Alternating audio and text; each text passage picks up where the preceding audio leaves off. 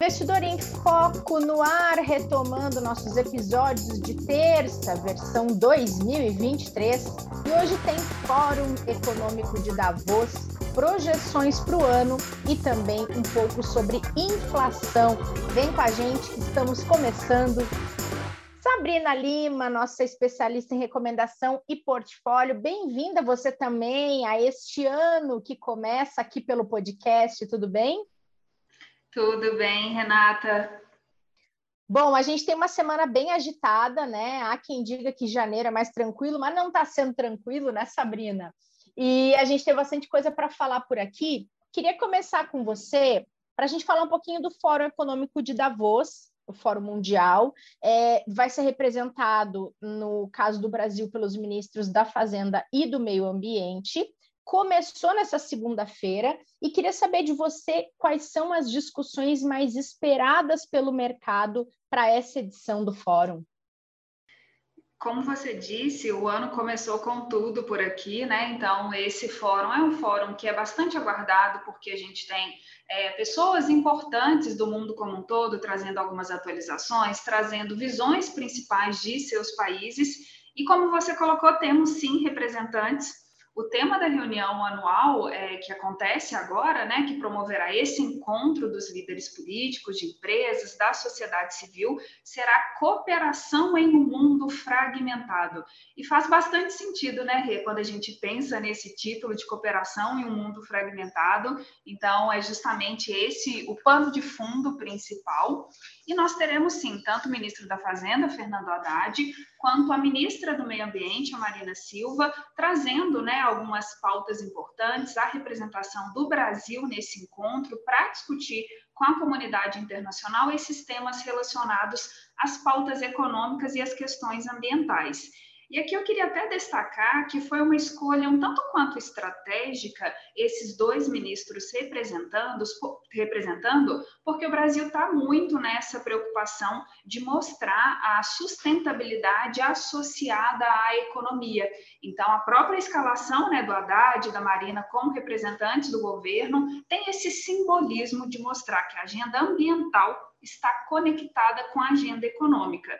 E basicamente, pessoal, é, a gente vai ter participações de ambos em dois momentos distintos. O Haddad ele vai trazer dois debates. O primeiro painel que ele está escalado aí está intitulado Brasil, um novo roteiro. E o foco vai ser principalmente a desaceleração econômica global e os desafios sobre as demandas domésticas, que a gente ainda vai falar um pouco mais no episódio de hoje. Depois, o Haddad volta ao palco para falar sobre as diversas lideranças na América Latina.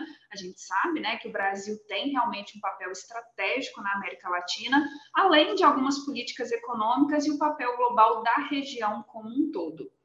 A Marina, por sua vez, ela também participa de dois quadros, em dois momentos ela vai para esse debate junto ao público, e os painéis dela são titulados Em Harmonia com a Natureza e depois, num segundo momento, a ministra volta a participar de um fórum na quinta-feira dessa semana, num segundo painel denominado Amazônia em uma Encruzilhada. Então, o que a gente percebe, o que a gente vai acompanhar muito, é justamente essa pauta né, de sustentabilidade atrelada também à agenda econômica, que é um, que é um, um tema que tem sido discutido no mundo como um todo, Rê. Com certeza, bem, muito pertinente, né, Sabrina, essa, essa discussão nesse momento. É, bom, a gente falou de semana agitada, é, vamos falar de boletim Focus? O mercado elevou as estimativas de inflação para o ano e reduziu as de PIB. E aí queria saber de você como é que vem o Focus e aproveitar também para a gente retomar as projeções dos principais indicadores locais para 2023. Ótimo, vamos fazer isso sim. É interessante que nesses últimos, nas últimas semanas a gente teve uma série de dados importantes saindo, então naturalmente a gente tem revisão de algumas das projeções, tanto para PIB quanto para inflação, e um termômetro de mercado para a gente é justamente o Boletim Focus, né? Toda segunda-feira ele é divulgado, e o último Boletim Focus traz justamente o cenário de inflação novamente para a pauta. Chamou atenção principalmente o salto dado pela mediana para o IPCA, que é o índice oficial da inflação, de 2025. Talvez quem está nos escutando pode pensar, nossa, mas só 2025? Mas é porque já existe né, essa expectativa de que 2023 e 2024 será muito difícil a gente conseguir ficar dentro da meta de inflação do Banco Central. Então, há sim grandes expectativas para essa retomada, para essa convergência à meta a partir de 2025. E quando a gente olha especificamente para esse ano, para 2025, o avanço da inflação antes estava previsto lá 3,30% no relatório Focus de Mercado e nesta última versão passou para 3,50%. E não foi só a projeção da inflação para 2025 que subiu. A projeção para o IPCA deste ano também subiu, agora ela está em 5,39%, para 2024, que é um horizonte também mais relevante para essa estratégia de convergência à inflação do Banco Central, a projeção do Focus ficou estável em 3,70.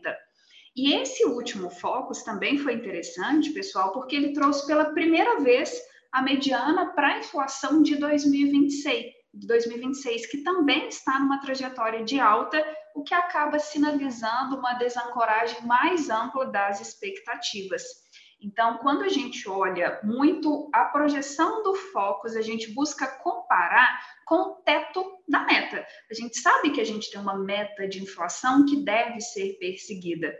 Então, a mediana no Focus para a inflação oficial em 2023 está bem acima do teto da meta, que é de 4,75%, apontando então para três anos de descumprimento do mandato principal do Banco Central. Após 2021 e 2022, a gente já, já ter terminado o ano acima da meta. Para 2024, para 2025, os números indicados ao Boletim Fox também estão acima do centro da meta, e por enquanto, para 2026, a gente ainda não tem um objetivo muito definido. E aqui eu só ressalto também que o, o foco da política monetária ah, tanto esse ano como no ano que vem, deve seguir sendo essa questão da inflação também. Então, as expectativas né, de que como o ciclo de aperto monetário conseguirá trazer os nossos números para a convergência da meta.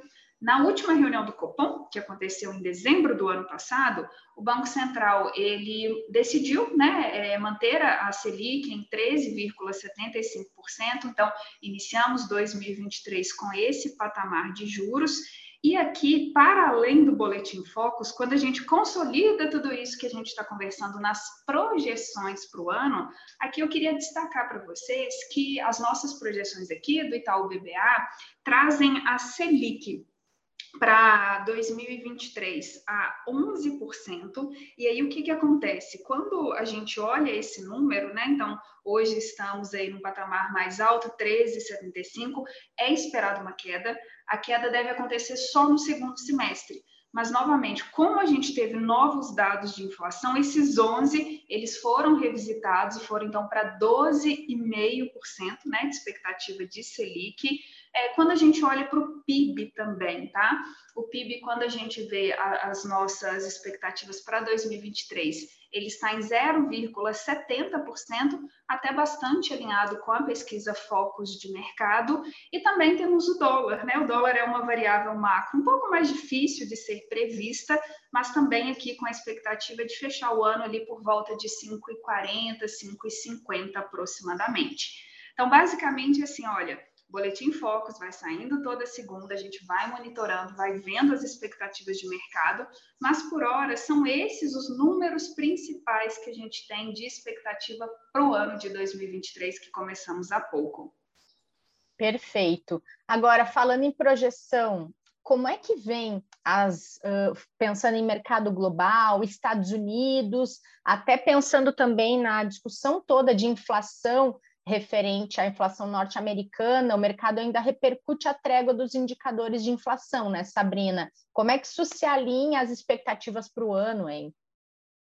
Ótimo. Quando a gente olha para esse cenário global, é, a gente vê que esse movimento de juros, né, como a gente vem colocando em vários episódios aqui, é um movimento realmente um pouco mais amplo e os últimos dados de inflação dos Estados Unidos, eles vieram mais fracos. Então, isso acabaram, acabou reforçando um pouco as expectativas de que o Fed, né, o Banco Central Americano, irá moderar o ritmo de elevação de juros com um aumento na próxima reunião de 25 pontos base. Essa reunião acontece no mês de fevereiro. E aqui é interessante a gente avaliar ao longo das últimas semanas, quando esses dados vão saindo, porque a gente tem uma estatística do CME Group que ela apontava com mais de 90% de chance da gente realmente ter um aumento na próxima reunião de 25 pontos base. Em momentos anteriores, antes desses últimos indicadores de inflação, as apostas para 50 pontos base estavam mais fortes. Então, agora, o, o, que a gente tem de principal é essa expectativa de 25 pontos base na reunião de, de fevereiro. O mercado de trabalho e alguns outros indicadores de desemprego, de nível médio de salários que são avaliados em conjunto, eles seguem apresentando uma certa resiliência no mercado americano. Então, isso, de certa forma, reduz o risco de recessão no curto prazo. Ainda assim, apesar disso, o país deve apresentar um crescimento abaixo do potencial nesse ano de 2023. Então, aqui a gente tem uma estimativa que a gente deve ver a atividade americana desacelerando trimestre a trimestre ao longo desse ano, ao longo de 2023, encerrando aí o ano por volta de 0,5%. E do lado da inflação, como a gente disse, apesar dos sinais mostrarem desaceleração, as falas, Renata e pessoal, do, dos dirigentes do Fed, eles colocam muito essa preocupação de que realmente a gente, que o mercado americano consiga convergir para o centro da meta, que lá é 2%, o mais rápido possível.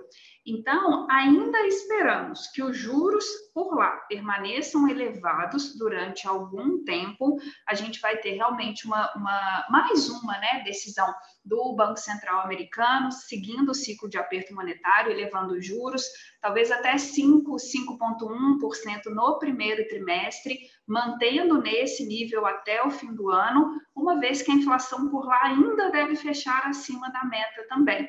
Então, a gente percebe muito isso, os indicadores de inflação vão saindo. Se por um lado eles representam um fôlego, a gente não minimiza o desafio que o Fed tem para frente de conseguir realmente, por meio da política monetária, conduzir a inflação para o centro da meta, o próximo dela de 2% ao ano.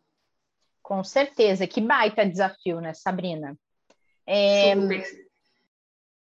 É, verdade. Agora, a gente não podia deixar de tratar aqui de um dos assuntos mais falados pelo mercado nos últimos dias, que é a crise das americanas, uma empresa que é listada aqui na Bolsa de Valores AB3, e queria que você atualizasse para a gente, aproveitando que esse é o primeiro episódio que a gente fala de mercado nesse ano, e essa questão das americanas já dura alguns dias, uh, atualizar para a gente como é que está essa situação agora, já que o mercado mostra preocupação e também aguarda os desdobramentos disso, né?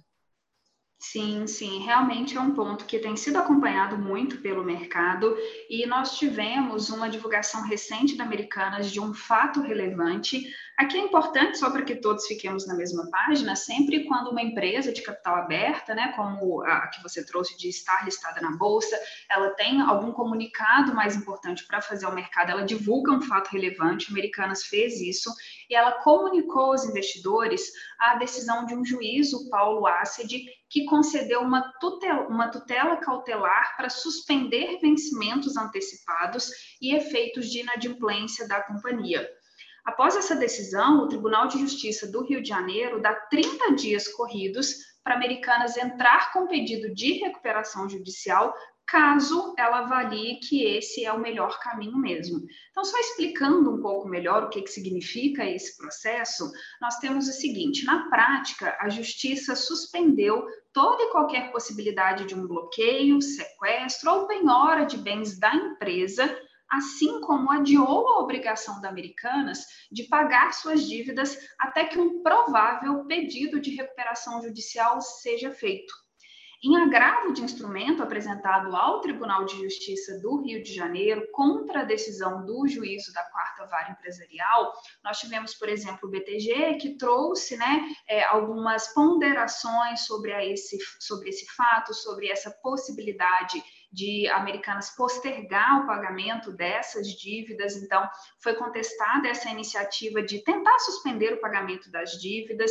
Num primeiro momento, né, trazendo de atualizações, o plantão do Judiciário do TJ do Rio de Janeiro não reconheceu o recurso por não estar previsto na resolução que rege as competências do plantão, mas possivelmente ao longo dessa semana nós teremos mais atualizações sobre a distribuição desse recurso. É, para muitas casas, a recuperação judicial é uma alternativa mais provável para americanas, dado o tamanho da dívida. Nós tivemos na semana passada as ações da Americanas, né, que são negociadas aqui na nossa bolsa com o ticker, com o código AMER3, com quedas superiores a 77% no pregão seguinte à divulgação desse fato para o mercado.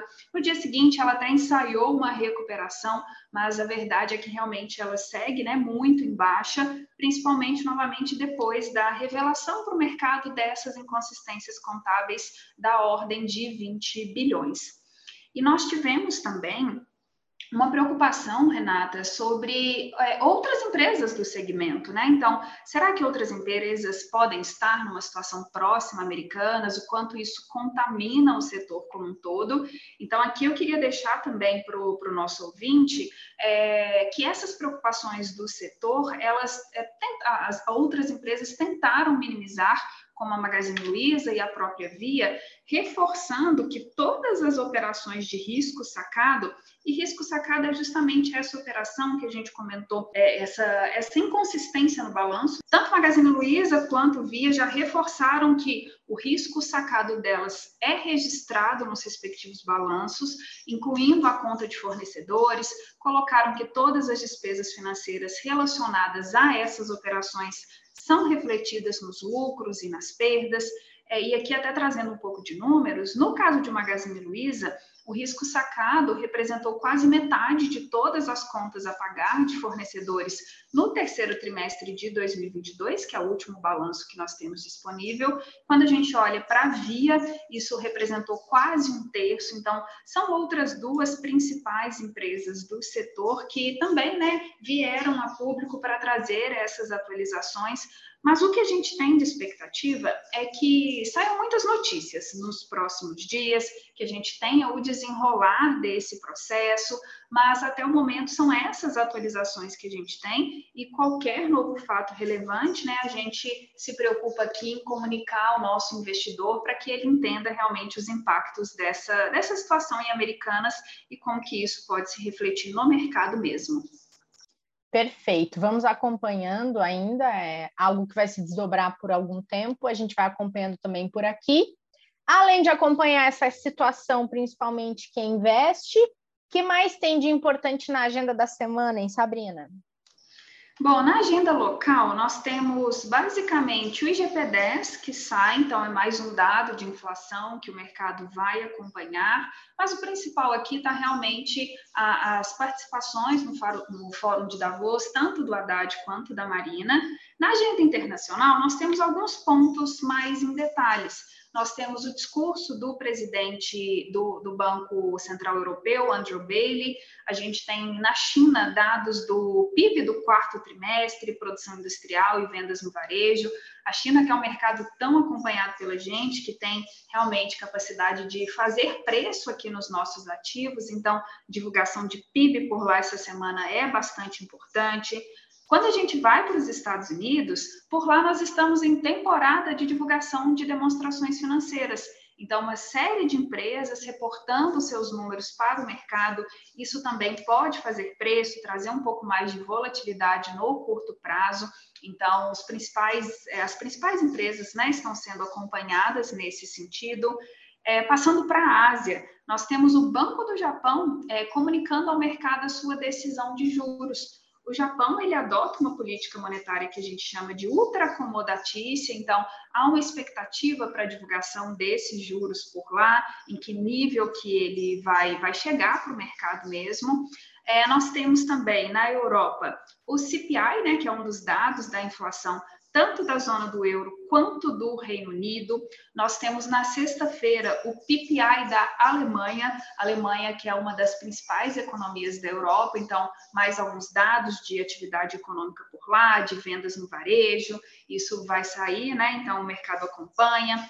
E para os Estados Unidos, né, além da temporada de divulgação de balanços, nós temos livro bege e nós temos também vendas de moradias usadas. O mercado americano, no sentido imobiliário, também é bastante acompanhado.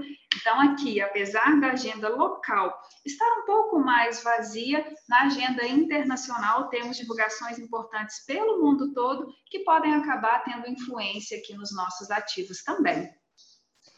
Com certeza, muito bom. Abrimos bem nossa semana, nossa programação do podcast aqui de 2023. Obrigada pela sua companhia. Sabrina, a gente se vê em breve por aqui. Muito obrigada, prazer estar aqui com vocês nesse primeiro episódio de 2023 e até a próxima. Até! E obrigada a todo mundo que nos acompanha por aqui, que nos acompanhou o ano passado inteiro. Bora para mais uma temporada? A gente espera vocês de volta na quinta-feira. Estaremos por aqui nas suas plataformas preferidas de podcast. Até lá!